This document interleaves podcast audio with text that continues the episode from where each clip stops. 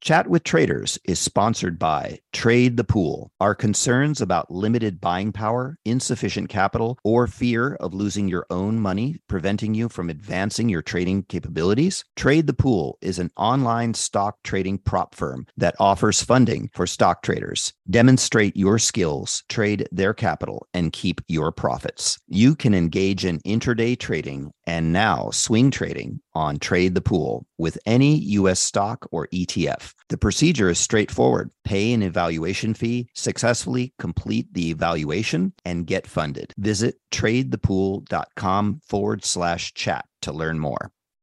You've seen the headlines. Bonds are making a comeback. But if you've ever tried to invest in bonds, you know what a clunky, complicated, broken experience it can be. That's why at Public, they took fixed income and fixed it. Now you can find, evaluate, and buy thousands of bonds with an investing experience designed this century. Add fixed income to your portfolio with corporate, treasury, and municipal bonds. Go to public.com forward slash bonds podcast to get started. This podcast is sponsored by Public. Full disclosures can be found at public.com forward slash bonds.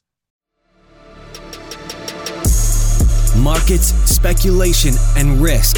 This is the Chat with Traders podcast, hosted by Aaron Fifield. Hey folks, how you doing? Welcome once again to Chat with Traders podcast. The feature on this episode is someone who I had the great pleasure of meeting and speaking with at QuantCon 2017 in New York City. Xiao Qiao is a research analyst for a Connecticut based hedge fund focused on trading commodity futures. Prior to this point, he completed a PhD in finance and was a teaching assistant to renowned economist Eugene Fama. And notably, Xiao has also worked directly with trading legend Blair Hull on two quantitative research projects, which concern market timing and return predictability. White papers for both of these can be found in the show notes at chatwithtraders.com slash 153. The main objective of this episode with Xiao is to learn how a research analyst thinks about things directly related to research and ways that you can do better market research for yourself. On top of this, Xiao, based on his experience, shares a few tips for those who have an urge to study something but are unsure about what to study and some of the differences he's observed between the world of academia and working as a practitioner. Please welcome Xiao Qiao for episode 153. So, one of the first things I wanted to ask you, Xiao, is um, what pushed you in the direction or at least attracted you to finance? Like before grad school and before you decided what you were going to study, all of that, what actually turned you on to finance? So I first started uh, in college. I, I, did a variety of things. Um, I studied a little bit of uh, engineering, a little bit of math, um, finance, and statistics because um, I wasn't sure exactly what I wanted to do. Uh, you know, and I realized what I wanted or what I liked rather um, is applied mathematics. And so I always thought I was going to be an engineer. Both my parents are engineers. Um, so I did some material science engineering. Uh, I enjoy that, but I didn't enjoy working in a lab but I did enjoy the applied mathematics side, and I wanted to not work in a lab, um, still get good data, and uh, keep on using the the math background I had. So finance is a natural uh, laboratory for that. In that um, the data for finance is very very good. Stock return data is is uh, very precise and uh, easily available. Um, and it would allow me to continue to to apply the same tools I have been applying in uh, engineering or statistics. Um, and also, I enjoyed um, some of the core finance idea like the time value of money or uh, risk neutral pricing some of these ideas just really appealed to me so i thought i want to dig a little bit deeper so that's how i decided i would go to grad school in finance okay and when we talk about applied math what sort of things does that cover so what i have in mind in particular are um, I guess probability theory, um, applied statistics, things like uh, linear algebra, um, real analysis, these sort of things. Right. And then when you went to grad school, what was it that you actually studied there? Um, so the program name, I suppose, is uh, um, is a PhD in finance. Um, and uh, so the initial training is broadly similar, and you actually end up taking the same classes as the economics students in the economics department at the University of Chicago. Um, so, which means uh, microeconomics, macroeconomics, and econometrics. Um, in the first year, and then you take some finance specific classes like asset pricing or corporate finance. Then afterwards, you start to um, uh, drill down a little bit narrower into the research area you're most interested in, and um, that for me meant asset pricing. So that means working with uh, specific asset pricing researchers and try to really hone your skills there. Okay, so I want to ask you this question. I feel like you're a good person who might be able to shine a little bit of light on the subject, but I've had a few emails from people lately. Seems to be a few more than than normal, uh, specifically asking about or seeing if you know asking me for advice. I don't think I'm really the right person to give it, but you know, considering you've taken this path, you know, people are a little bit unsure about what sort of things they might want to study. Like, how did you know that you were making the right choice? And did you know going into your grad program what you wanted to do coming out the other side of it? Sure, that's a that's a great question, um, and I, am not sure if I'm entirely qualified uh, to speak broadly about that question, but I can share my experience. Um, so, in terms of deciding um, what to study, I think the best thing to do is just try to explore early on, uh, as early as you can, um, because it's not it's not always clear what you like today is going to be what you like tomorrow, um, especially in your late teens or early 20s. I, I think. Uh, um, a lot of your ideas become solidified and, and your thoughts change quite a bit. So that, that was certainly true for me. I, I went to college thinking I was going to be some sort of engineer. Um, my dad's a mechanical engineer, so I thought maybe I want to do something like that.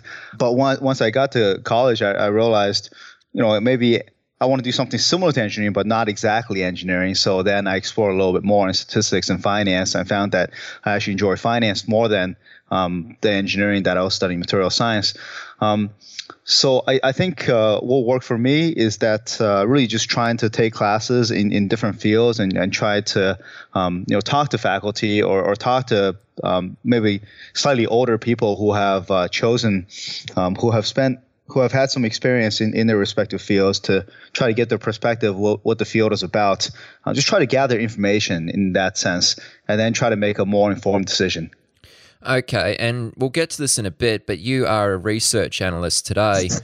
when you were going through this grad program, is that what, like, is that the specific thing that you wanted to do when you came out of it? Or even going through the program, were you still a little bit unsure about what role you might slot into afterwards? You know, I'm not sure. Um, even now, if this, this, is, you know, if you if I made the right choices, I, I think we all sort of have to self doubt uh, continuously, um, no no matter where, where you are, and and I'm not sure if there is any way to um, to necessarily absolutely get around that. Um, so I, I would maintain the same advice: is just try to explore your options. So going into grad school, typically um, at least in the U.S., what uh, um, what grad school entails is they try to train you to become an academic. So going to grad school, the expectation for both the program um, director and for the student, um, me in this case, the expectation for, for, for everybody is that you're going to be academic or you're going to be trained to become an academic. So that's what I thought I was going to be going into uh, the finance PhD program at the University of Chicago. As I explored more of the program and, and more aspects of academia, I found that perhaps I would enjoy uh, working in industry as a practitioner um, more compared to life as academic, and that was more of a personal choice than, than anything. Is out of preference um, to have some more freedom. Um, so so then I decided I would uh, get a job um, in industry rather than get an academic job or get a faculty position somewhere. Um, so I think it, it, comes down to a combination of preferences and opportunities, um, and these things unfortunately are um, always changing. So you really have to keep an open mind and and just try to explore what you can. No, I think that's really sound advice. And during this time, I don't know the proper word for the relationship, but uh, you either learn from these two people, they were lecturers or I don't know. You can correct me here. Um, Fama and Hansen. I've just got their last names here in my notes. Um, can you tell mm-hmm. us a little bit about what it was like to learn from them? Like these are two, from my understanding, quite well-respected names in academia, right?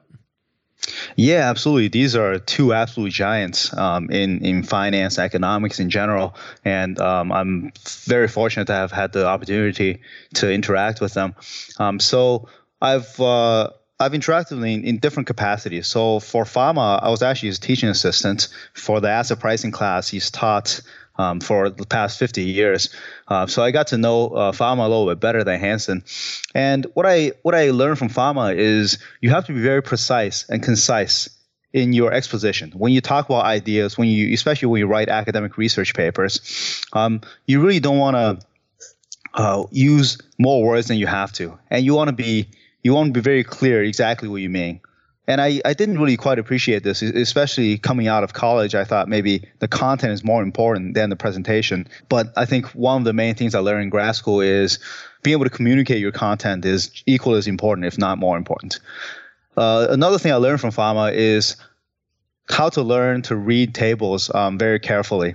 Um, I, have directly asked Fama this, and I said, Gene, you know, how, how come you're so sensitive to these numbers in tables? You go to a presentation and uh, you immediately point out and say, hey, this number doesn't make much sense. Um, and the researcher goes back and, and realizes maybe he's made a mistake. Uh, how do you do that? And Fama said, well, you really just have to uh, think about these things carefully, read the paper before you come, um, and think through, uh, you know, what what what are uh, intuitively what, what are some constraints on, on what the possible numbers are maybe in, in a regression table um, so since then i've taken um, i've taken reading tables much more seriously and uh, now now i try to um, really think deep about uh, you know both the economic meaning behind all the empirical work work we do but also try to be sensitive to the numbers um, for uh, lars hansen um, I didn't quite interact with them in in uh, research capacity. I think our, re- research interests were a little bit different, um, but I did take three classes with them. And what I got out of Hansen is to take economics seriously. The economics is not is not just a fun uh, set of abstractions for uh, the ivory tower for, for the academic researcher, but is actually an important tool that we can use to understand the world. I guess in, in that sense, we, I try to apply economic thinking in everyday life try to you know try to apply what Hansen has uh, taught us. Okay, so as you mentioned there, you worked, I guess, more closely with Fama. Mm-hmm. How did that opportunity come about? Like, how were you fortunate enough to get into that position? Did you just happen to be in the right class and build a bit of relationship with him, or um, like, how did that opportunity come about? So, so Fama teaches this uh, uh, the first out of a of a series of uh, required um, finance PhD classes actually, and uh, so every finance student uh, has to take it, and, and, many economics students and some MBA students also take this class. So I took this class uh, early on, and every year um, Fama picks. Uh, his TAs, he picks two teaching assistants from the previous year who who has taken the class in the previous year. So I suppose I did reasonably well in this class, and his uh, the two TAs who I had recommended that uh, um, I be chosen for to, to serve as the teaching assistant for the following year. And unfortunately, um, for me, Fama agreed. Um, so that that's how that opportunity came about. Makes sense. Very good, man. Now, how long was the grad program that you went through? You know, I, I think the the length um, differs by the individual, but typically um, these days for the finance program, it's about five years from uh, the day you enter the program to the day you leave the program. Okay, and that's considered or classified as full time. Yes. Okay. Now, I'm not sure whereabouts this came into the picture, but you linked up with Blair Hull. How did this opportunity come about? Yeah, so I think there is a lot of serendipity at work here. Um, so I was working through my my uh, PhD program. I was trying to write a, a doctoral dissertation to um, to graduate, and then one day I, I got an email from uh, from this guy Blair Hull, um, actually from from his uh, personal assistant, that said uh, um, he wants to write a white paper on, on market timing. Um, so I, I think I've heard of the name Blair Hull at some point in, in just my leisure readings. So I googled uh, who he was, and uh, and he's this uh, big shot uh, trader who who sold his company to Goldman Sachs in the late '90s for for an absurd amount of money. Um, so that that was interesting, and uh, I also noted that he um, um, he played blackjack, and uh, while in college, I, I actually enjoyed playing blackjack quite a bit. Um, so I emailed him back and said, "Hey, uh, I'm also uh, I've also played some blackjack, but uh, I've also thought about market timing a little bit. So can we talk?" Um, so. Uh, so I went to Blair's office and we, we, chatted for an hour, hour and a half, and uh, we, we, just hit it off uh, on both market timing and blackjack. And at the end of that chat, Blair said, "Hey, let's let's work together. Let's write this paper and think about the research." Just like that, eh?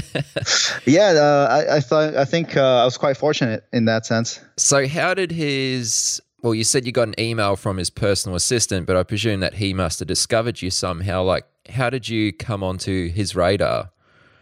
Yeah, sorry, may, maybe uh, I wasn't entirely clear there. So uh, I believe what had happened was uh, I think Blair was uh, searching for somebody with some uh, academic training to, to write this paper. So the email wasn't, I don't think was uh, only directed at me, but I think also at my uh, PhD classmates. And I'm not sure if he also sent similar emails to, to other schools in the area, in the Chicago area, or not. Um, so I think he sort of just was spreading a wide net trying to find a co author to write this paper. Okay. Now, one of the things I wanted to ask you around this is how come he reached out to someone like yourself. Like, you know, Blair has a team. You know, he's got Ketchum Trading nowadays, and um, there's a few other companies he has as well, like the the ETF, um, right, etc. Um, surely he has like researchers on his on his team already who he could work with. Um, how come he sort of reached out to someone who he'd never worked with before to work on this project?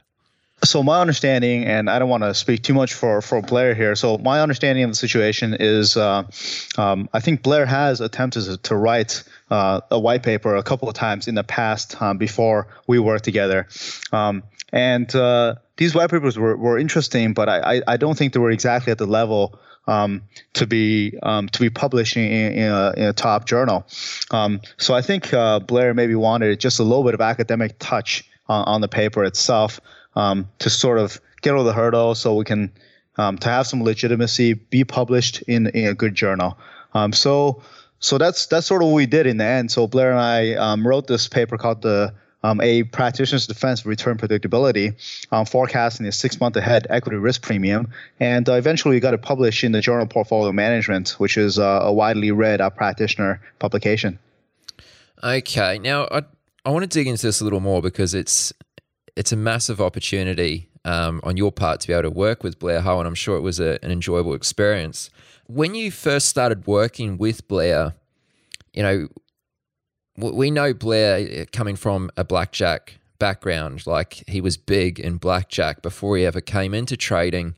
When you were speaking with Blair about, you know, his trading and thoughts on markets and investing, etc., was it obvious to you that there was still a blackjack influence which carried over into how he thought about financial markets? I think the short answer is yes, absolutely.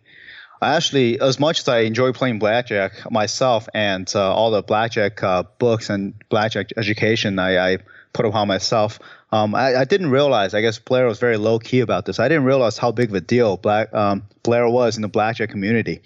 Um, in fact, uh, Ken Uston, um, who made uh, this idea of team play famous. So team play is the idea that you have a team of blackjack players and uh, you have a whole bunch of um, you have a whole bunch of players scattered at different tables, and if one table gets hot, um, he or she at the table signals for the big player to come in uh, and bet really big.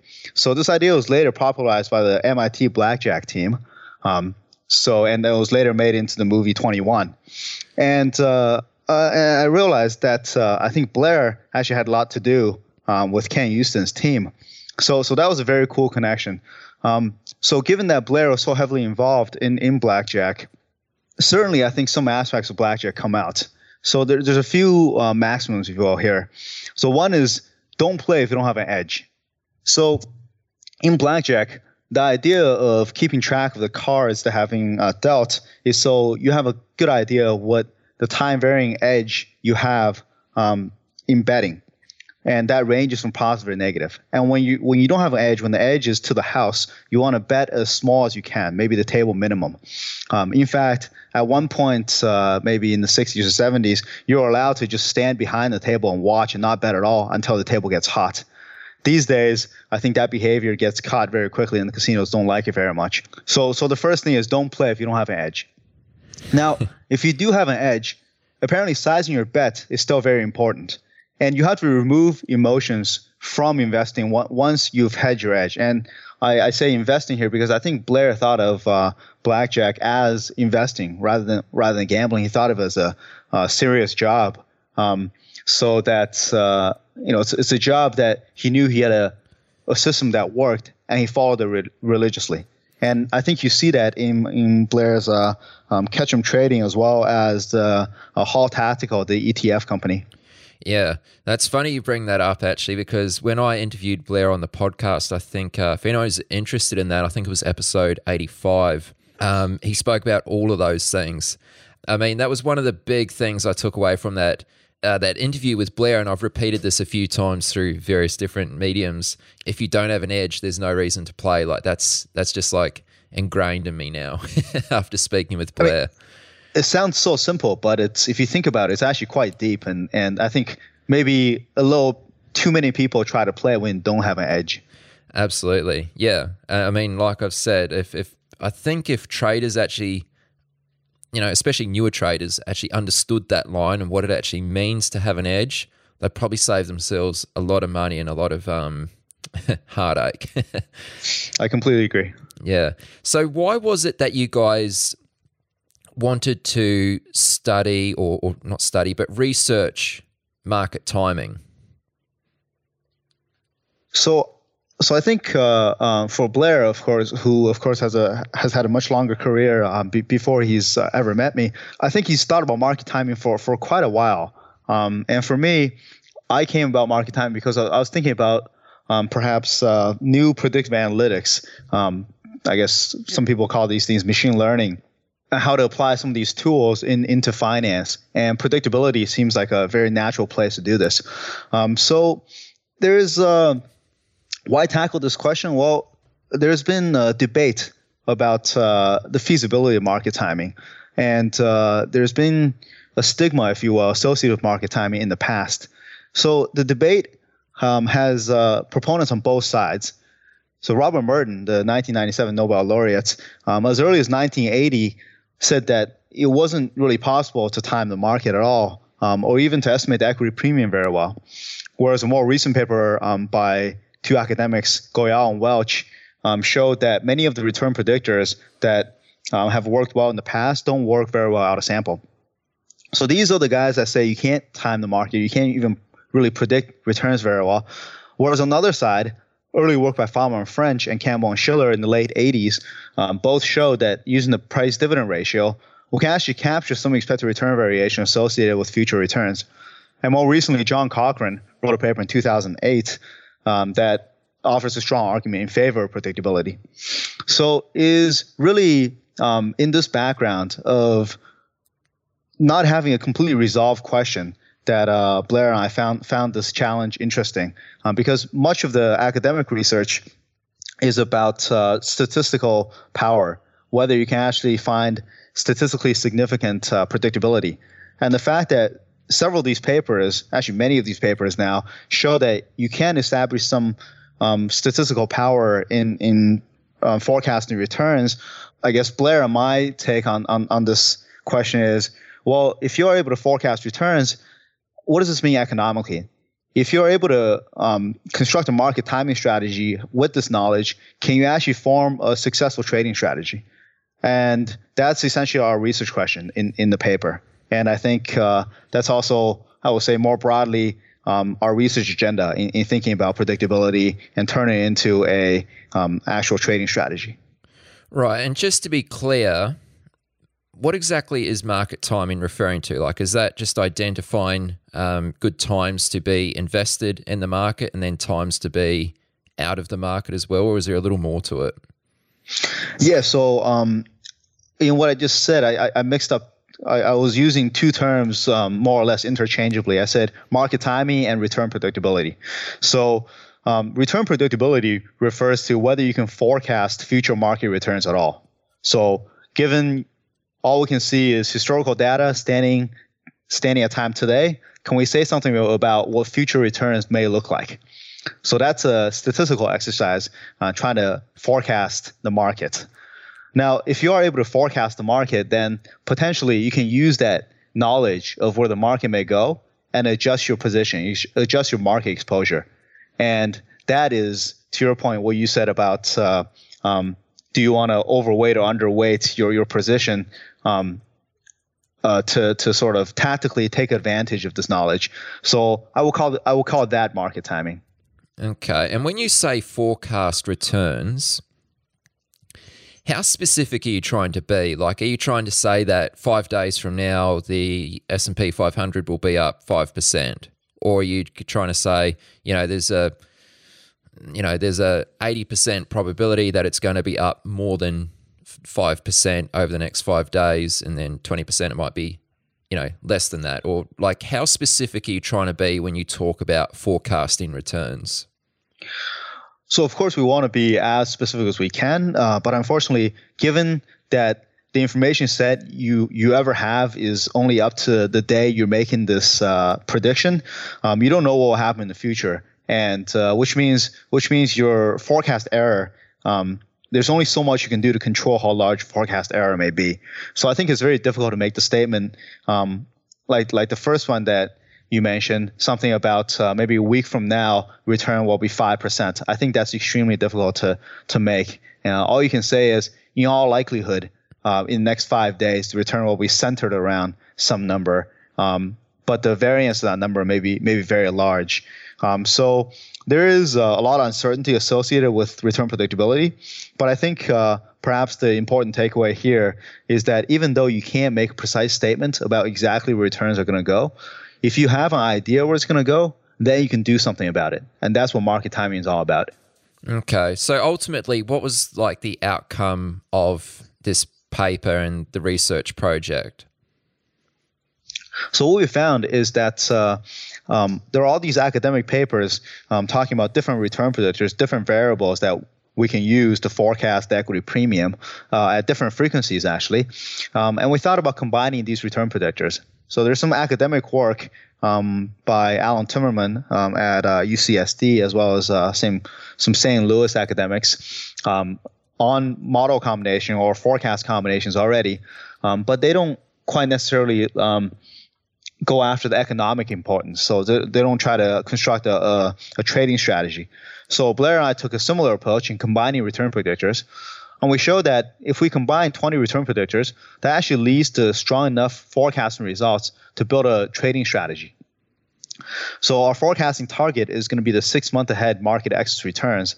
And what we find is that from 2001 through 2015, a backtest of our market timing strategy um, is able to achieve twice the average returns of the S&P 500 during the same period with only half the volatility, thereby quadrupling the Sharpe ratio of buy and hold. So the strategy is only taking positions in SPY, the S&P 500 ETF, um, based on our statistical model. So uh, in the end, it's it's a very simple strategy that overweights, underweights uh, the market but the outcome, um, I think, is uh, sort of remarkable in that all you're trying to do is forecast where the market is going and take positions um, related to your forecast, and you ha- you can actually do much better compared to the market. Right, and I'm not sure if this would be detailed in the paper, which is available, but can you give us an example or a couple examples of just a few of these return predictors that you mentioned?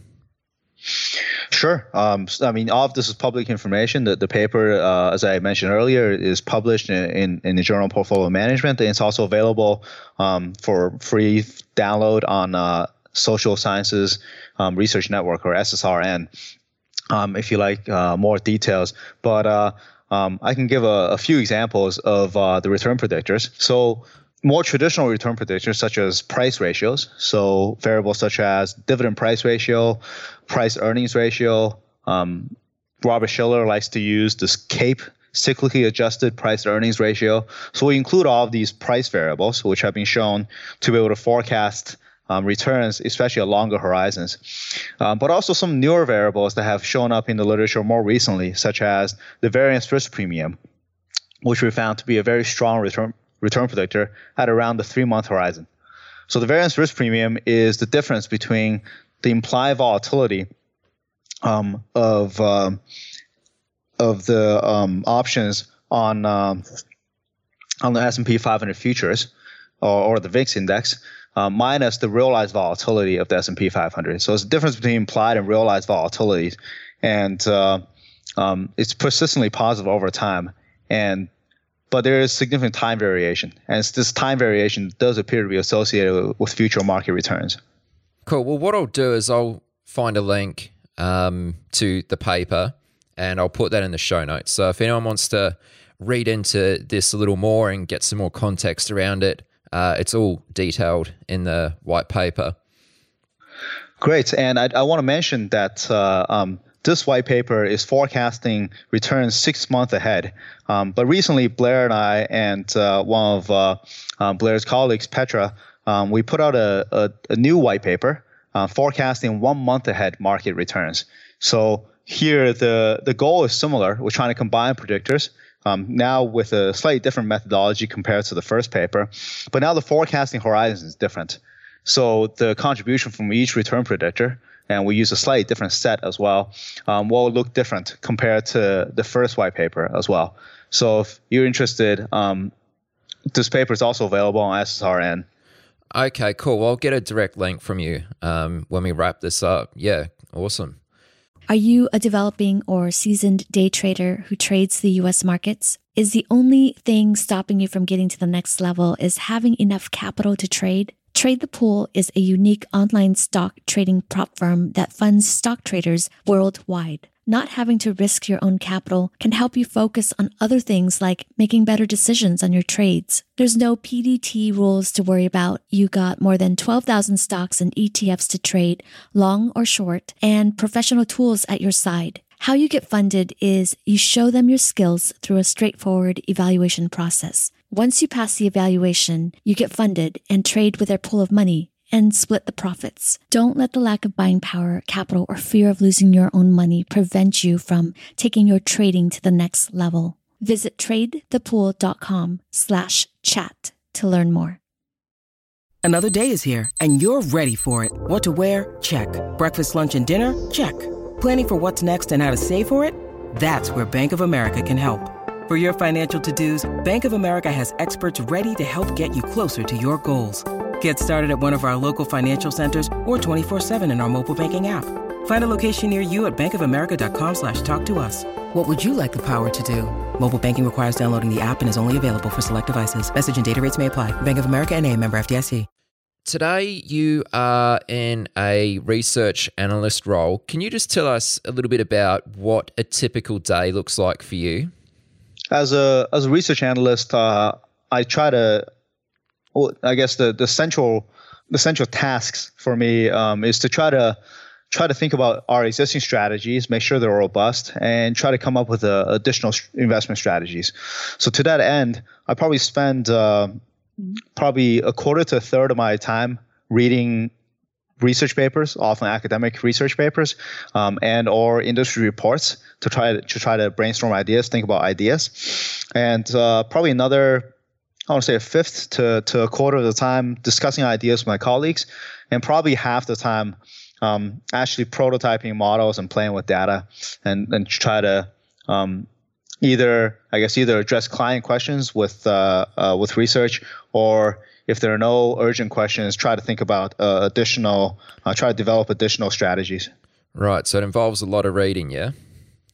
Yeah, I think so. Do you ever run out of things to read? You know, it's incredible how much research is, is churned out all the time. So, uh, no, I think I'm constantly falling behind. right. So, how do you keep track? Like, if you're doing a lot of reading like that, how do you sort of keep track of all the information you're taking in? Like, does it ever get overwhelming at points? Like, how do you manage that? Yeah, that's that's a good question. Um, I think uh, I think people do it differently, and I can speak to uh, how how I try to organize the information. Is uh, every time I, I read a paper, especially an uh, academic research paper, I try to think about what the big question is behind the paper, and uh, typically, good academic papers all have a big question behind them. What, I mean by big question is uh, when you read maybe um, something like the, the classic Fama-French three-factor model, mechanically you're reading about how um, these two additional factors uh, alongside the markets is able to explain average returns. But the big question behind that is how can we characterize average returns in the cross section? And for some papers is, is, is maybe easier than others, but but keeping this big picture in mind um, helps me sort of put these papers into different categories, and, and that's very helpful for me in organizing these.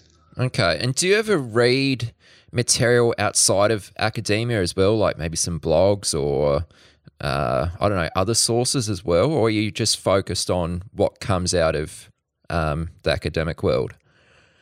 so the so the academic world is, is, is very good for, for a narrow focus and and uh, um, pieces that that uh, go quite deep into narrow areas. Um, but at the same time, you want to get uh, broader exposure as well. So um, certainly, sometimes I, I, take a look at um, blogs. One of my favorites is uh, actually by a former mentor of mine, uh, Frank Diebold at the University of Pennsylvania. Um, he blogs about uh, econometrics and statistics, and um, and sometimes um, I guess more more random stuff. But also uh, newspapers, you know, the Economist, uh, the Wall Street Journal. These, these are all good places to to try to find ideas because then um, you get an idea if you if you read the um, less uh, research oriented publications, you get an idea what what is topical, what are people interested in, um, and maybe maybe you come up with an idea uh, to try to may, maybe there's a puzzle in in the world that people don't quite understand, and uh, you spend some time thinking about it, and that, that turns into uh, some interesting research. Okay, and that blog you mentioned just a minute ago, um, what's the link to that? Do you know it off the top of your head? Uh, I don't, but I can send you a link later. Okay, cool. That that um anyone listening that can be found in the show notes.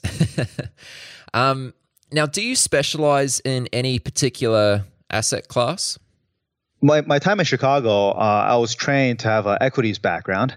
Um, but I, I found that the statistical tools that uh, you, you build up as part of your uh, toolkits often translate to other asset classes as well. So my current job, I often look at uh, commodities um, data as well, and I found actually much of the um, skills I've accumulated at Chicago actually translates pretty well to to commodity futures compared to um, equities. Um, but you do need to learn new institutional details about any new asset classes that you work in. Um, in terms of uh, specific market behavior, um, I look at both cross-sectional and aggregate asset level time series behavior.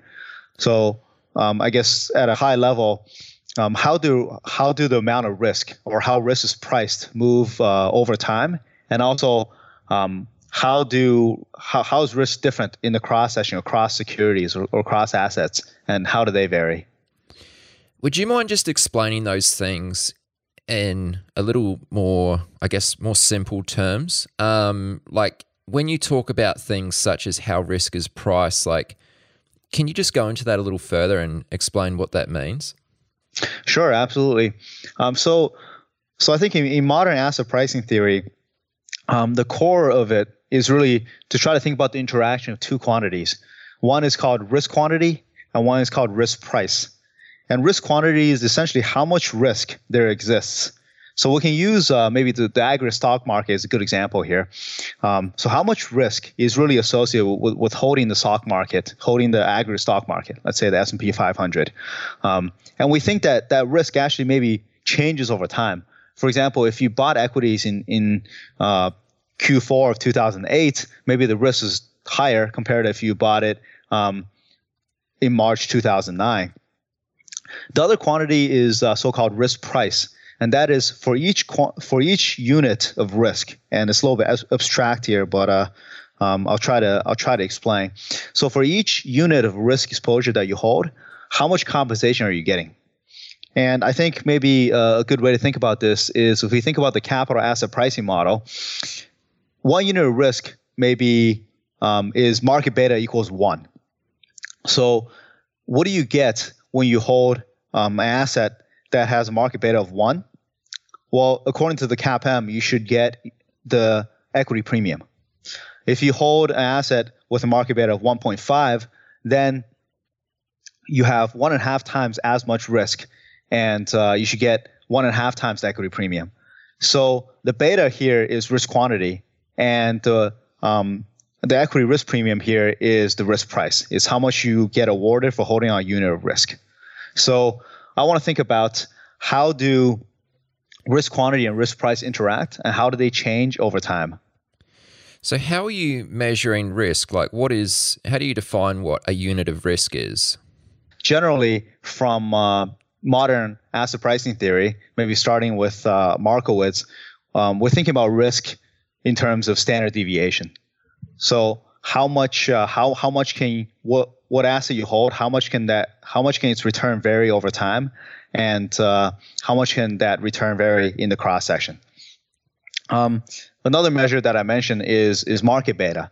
So if your beta is one, then you're holding on to as much risk as if you were holding on to the S&P 500.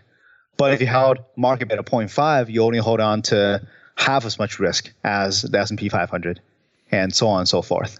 And just going back to an earlier point you made, you said that you know a lot of your education was centered around equities, but you know nowadays a lot of your uh, research is centered around commodities. Is there any reason for that, or is it just a matter of the uh, the fund you're at is a very commodities driven fund? Yeah, I think that I think that's largely largely it. Um, and I, I actually had some apprehension um, in accepting this job, uh, trying to think about how my equities training would translate to to commodities, and uh, and I was convinced um, by my current colleagues that uh, the tools I possessed actually did translate um, from equities commodities, and and fortunately they they are largely right. Um, but I did have to really spend a lot of time um, learning the institutional details of commodity futures. Um, which are which are quite different. The micro the market microstructure of commodity futures are quite different compared to equities.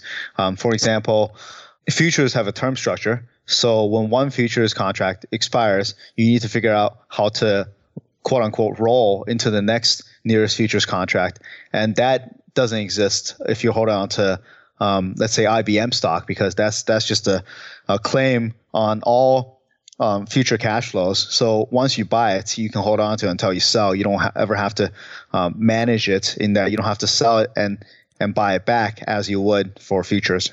Right. Yeah. I mean that's understandable. I'd love to hear a little bit about your actual like research process. One of the first questions around that uh, I might start with is, you know, how do you actually come up with new ideas for research projects? Like, where do these come from? I, I, I, at a guess, I mean, a lot of it probably comes from the amount of reading you do, but um, yeah, can you share a little bit around that? Yeah, sure. And I think we touched a little bit uh, upon this already. And uh, my my, I think my process is really just trying to trying to read broadly, both academic papers um, as well as newspapers or magazines, um, and just try to try to think about what are some interesting ideas, what what what are some things that when you read, uh, you're puzzled by? And if you if you're puzzled by it, chances are many people, many other people are. And uh, if they aren't able to answer it, maybe it's, it's, an interesting question, and you should think harder about it. Um, I like to keep a research notebook whenever I read, so that uh, I can write down any ideas that come to mind. Be- because it's very hard to know which ideas will work in the end. So all you can do is really try a lot of ideas, throw out the ones that don't quite work, and really focus on the ones that do work. And this process has worked pretty well for me. Yeah. Okay. So, is there any like preliminary work you do when you, let's say you have a new idea, right? You you put an idea in your notebook. Is there any kind of preliminary work you do, like looking into that idea before you actually decide to invest too much time on an idea that doesn't hold weight? Like, is there anything you can do to kind of filter the good from the bad before throwing away too much time? Yeah, I think this is uh, extremely important um, in in trying to manage your, your time for research.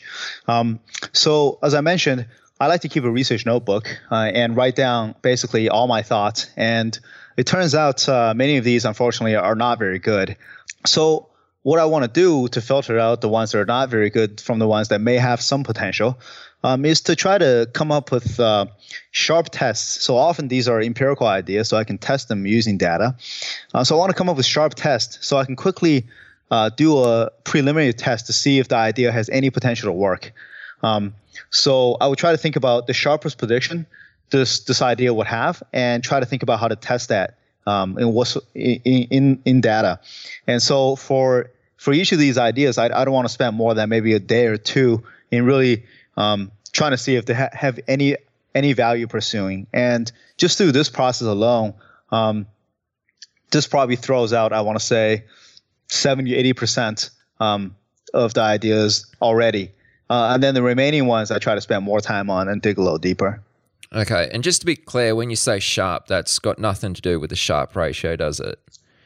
No, no, uh, no, it doesn't. I, I just mean um, a prediction that that can be um, clearly rejected or or uh, or not. So, let's say someone's listening to this right now and they're keen to get better at researching their own ideas. Is there anything from your research process that you would suggest less experienced researchers can emulate? I think the most important thing I would suggest is to try the ideas. Don't just read. When you read, um, you feel pretty smart often because you're reading peep stuff that, that, that has been published, that uh, you're reading stuff written by other very smart people.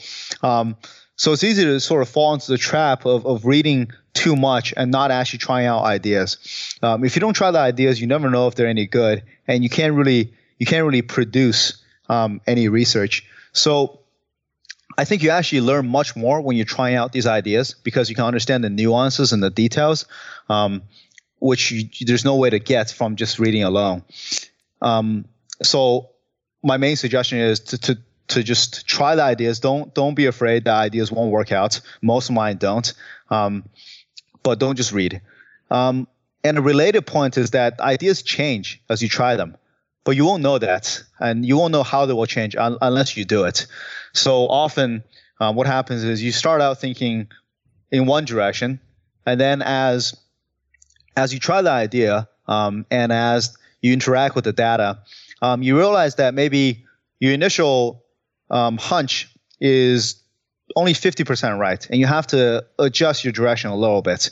And now your research has taken um, a slightly new direction. And often you have to do this many times. You have to really iterate this process many times before you get um, any interesting results at all that are that are worth presenting or, or worth discussing. Um, so I think you, you have to keep an open mind and just try the ideas. Yeah. And I, I, must say, I like how you point out that a lot of the things you try actually don't work. Like they don't amount to anything. You know, they are discarded.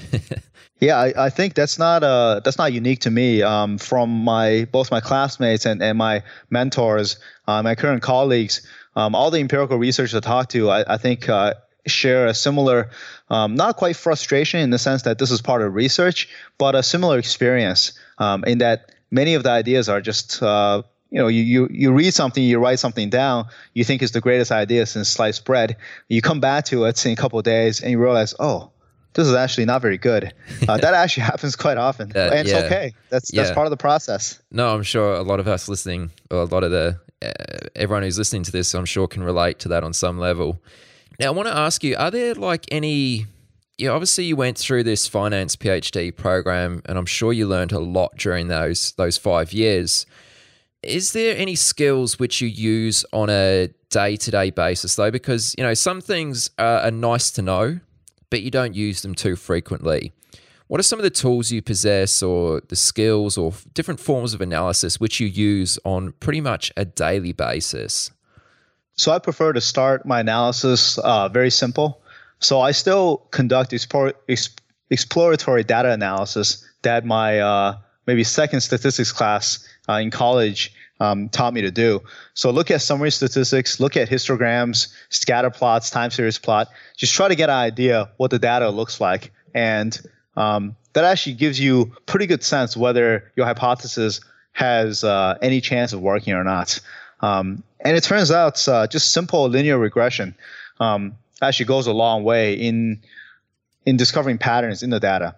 If the idea is strong and uh, um, the empirical findings robust, uh, just a simple regression uh, should show you how it works. So I think uh, despite all, all the all the fancy techniques that uh, I have learned uh, in grad school uh, and elsewhere, um, I sort of still stick to some of the most basic tools uh, to try to to try to um, construct my thoughts. And you can go to more sophisticated tools as necessary, but uh, you don't want to start with something overly complex because otherwise you sort of get lost in the details and um, you know you can't you can't really interpret a complex model very well. So by doing linear regression, what sort of things is that likely to reveal and, and show to you? So it's it's uh, obviously has some has some drawbacks in that it is it is a linear approximation to, to things that are not linear, um, but often um, in in financing asset pricing, um, many many things can be linearized. So regression actually is is a very good uh, um, at least initial tool to to get an idea of how your hypothesis may work. So and and that I think that ties ties in closely with uh, just looking at scatter plots. Just just look at uh, time series plots. Just just look at what the data looks like. Um, actually goes a long way as mm. well. Okay. Yeah. Now, what stands between you as a research analyst coming up with a new idea, something which you think holds weight, has potential? What stands between that point and actually that idea or that new research being implemented into you know live trading within the fund? I'm going to answer a little bit more broadly here. I, I, I think it depends on your holding period. Um, if for for your investment strategy, if you're going after uh, lower frequency risk premiums, um, something on the order of months or, or longer, then I think uh, execution is less important because you're trying to pick up um, true risk premiums. So you don't have to, you don't need really too heavy machinery for trading if your holding period is a little bit is is that long. But if you go into higher frequencies, maybe intraday or, or days, or of course high frequency trading itself, then execution becomes very important. Uh, so you may need to set up serious trading platforms because uh, execution may be where you make a significant fraction of your profits. Okay, but do you have to get like this checked off by anyone who might be a level above you or anything like that? Like, are there any processes around there? Yeah, um, and I, I, don't want to speak too much uh, about the exact process um, at my uh, um, at my current job, um, but I think uh, uh, broadly, you know, in, in, investment management firms, that there there is certainly a process to go from research to implementation, um, and I think how how big of a step that is, I, I think depends on what I mentioned earlier about holding period. So if if it is a lower frequency um, strategy and uh, uh, execution is not terribly important, then maybe the language that that you did the research in, maybe in R or, or Python or MATLAB, is good enough. It's fast enough because you're not trying to go for speed. Um, to to sort of just take your research, take your portfolio, and, uh, and implement it.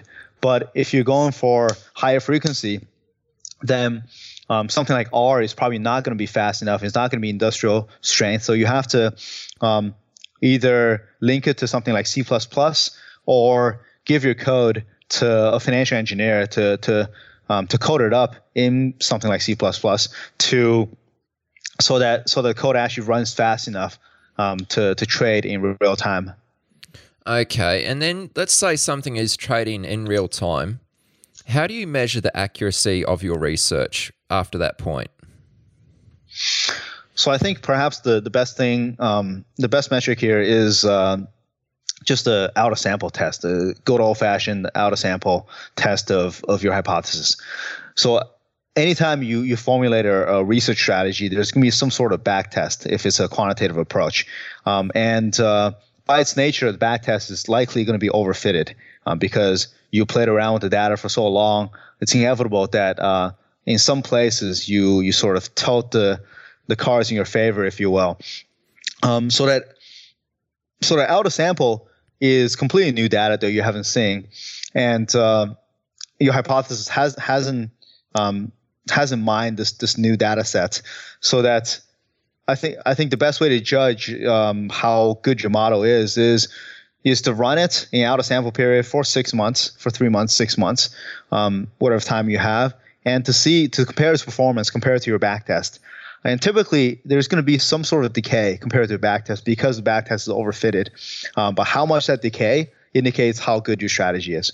For example, if in your back test, your strategy had a Sharpe ratio of two and a half, and in the live period, um, once you started running the strategy for six months, your Sharpe ratio was one.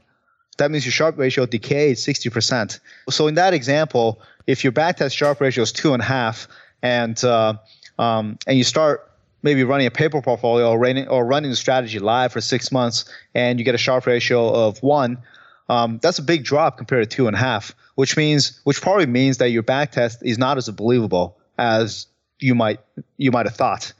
Whereas in, in another example, if uh, um, in your back test your Sharpe ratio is one and a half, and in your live period your Sharpe ratio is 1.2, that difference is quite a bit smaller. So that this shows at least in the period that you tested, in the out of sample period that you tested, um, your strategy looks fairly robust compared to your back test.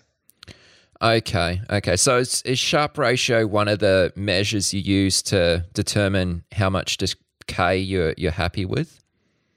Certainly, it's, it's one of the metrics. It, it's by no means the only metric, and um, I think different um, people may focus on uh, may put different weights on, on on the following metrics, but they all look at returns, uh, cumulative returns, volatility, Sharpe ratio, cumulative drawdown, maximum drawdown, um, and probably some sort of tail correlation.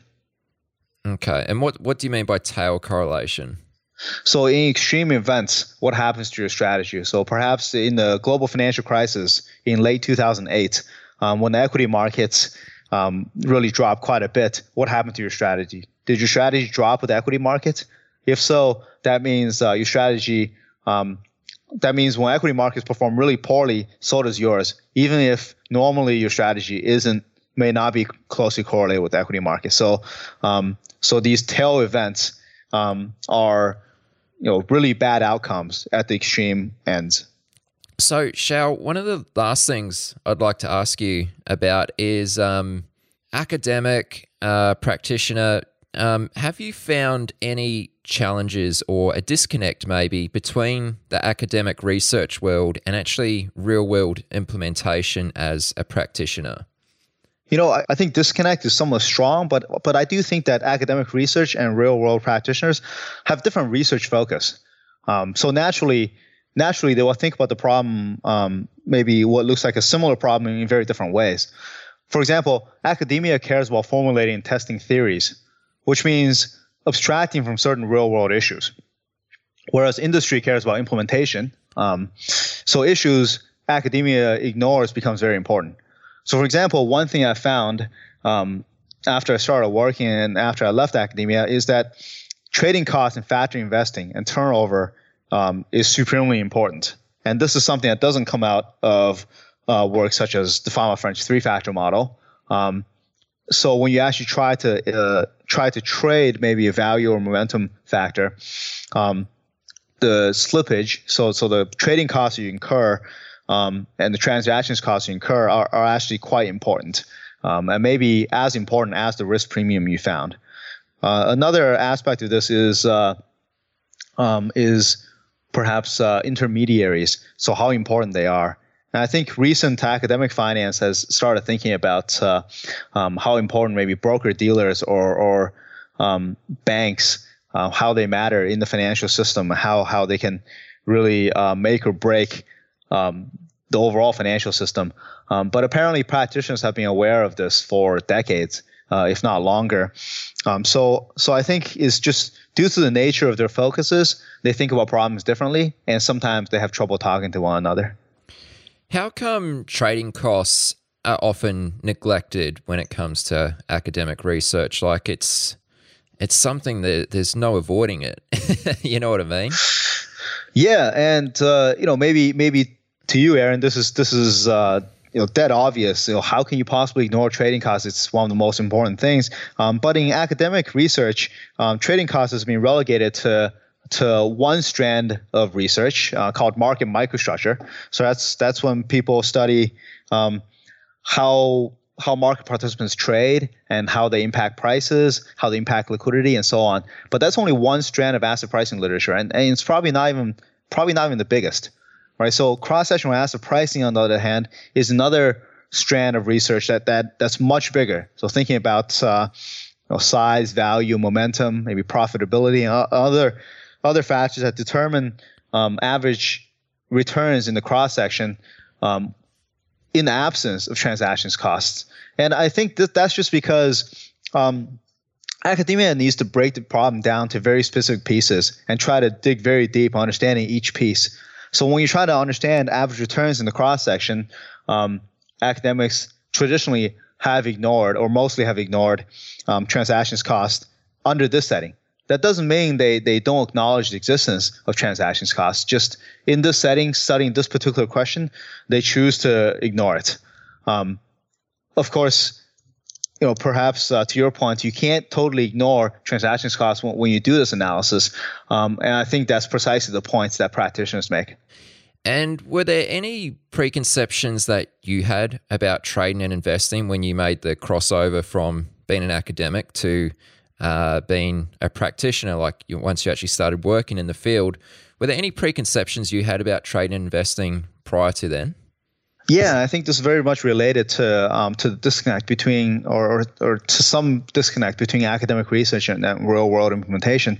Um, so, as part of my training, I, I, viewed risk premiums as perhaps the most important aspect of a strategy.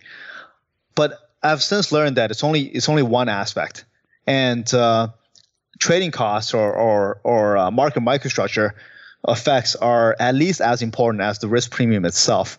Uh, market impact is much more important than I previously thought. Liquidity is more important. Um, even when I, even in school, when I spent a lot of time thinking about liquidity, I, I still underestimated how important it would be for for a portfolio strategy.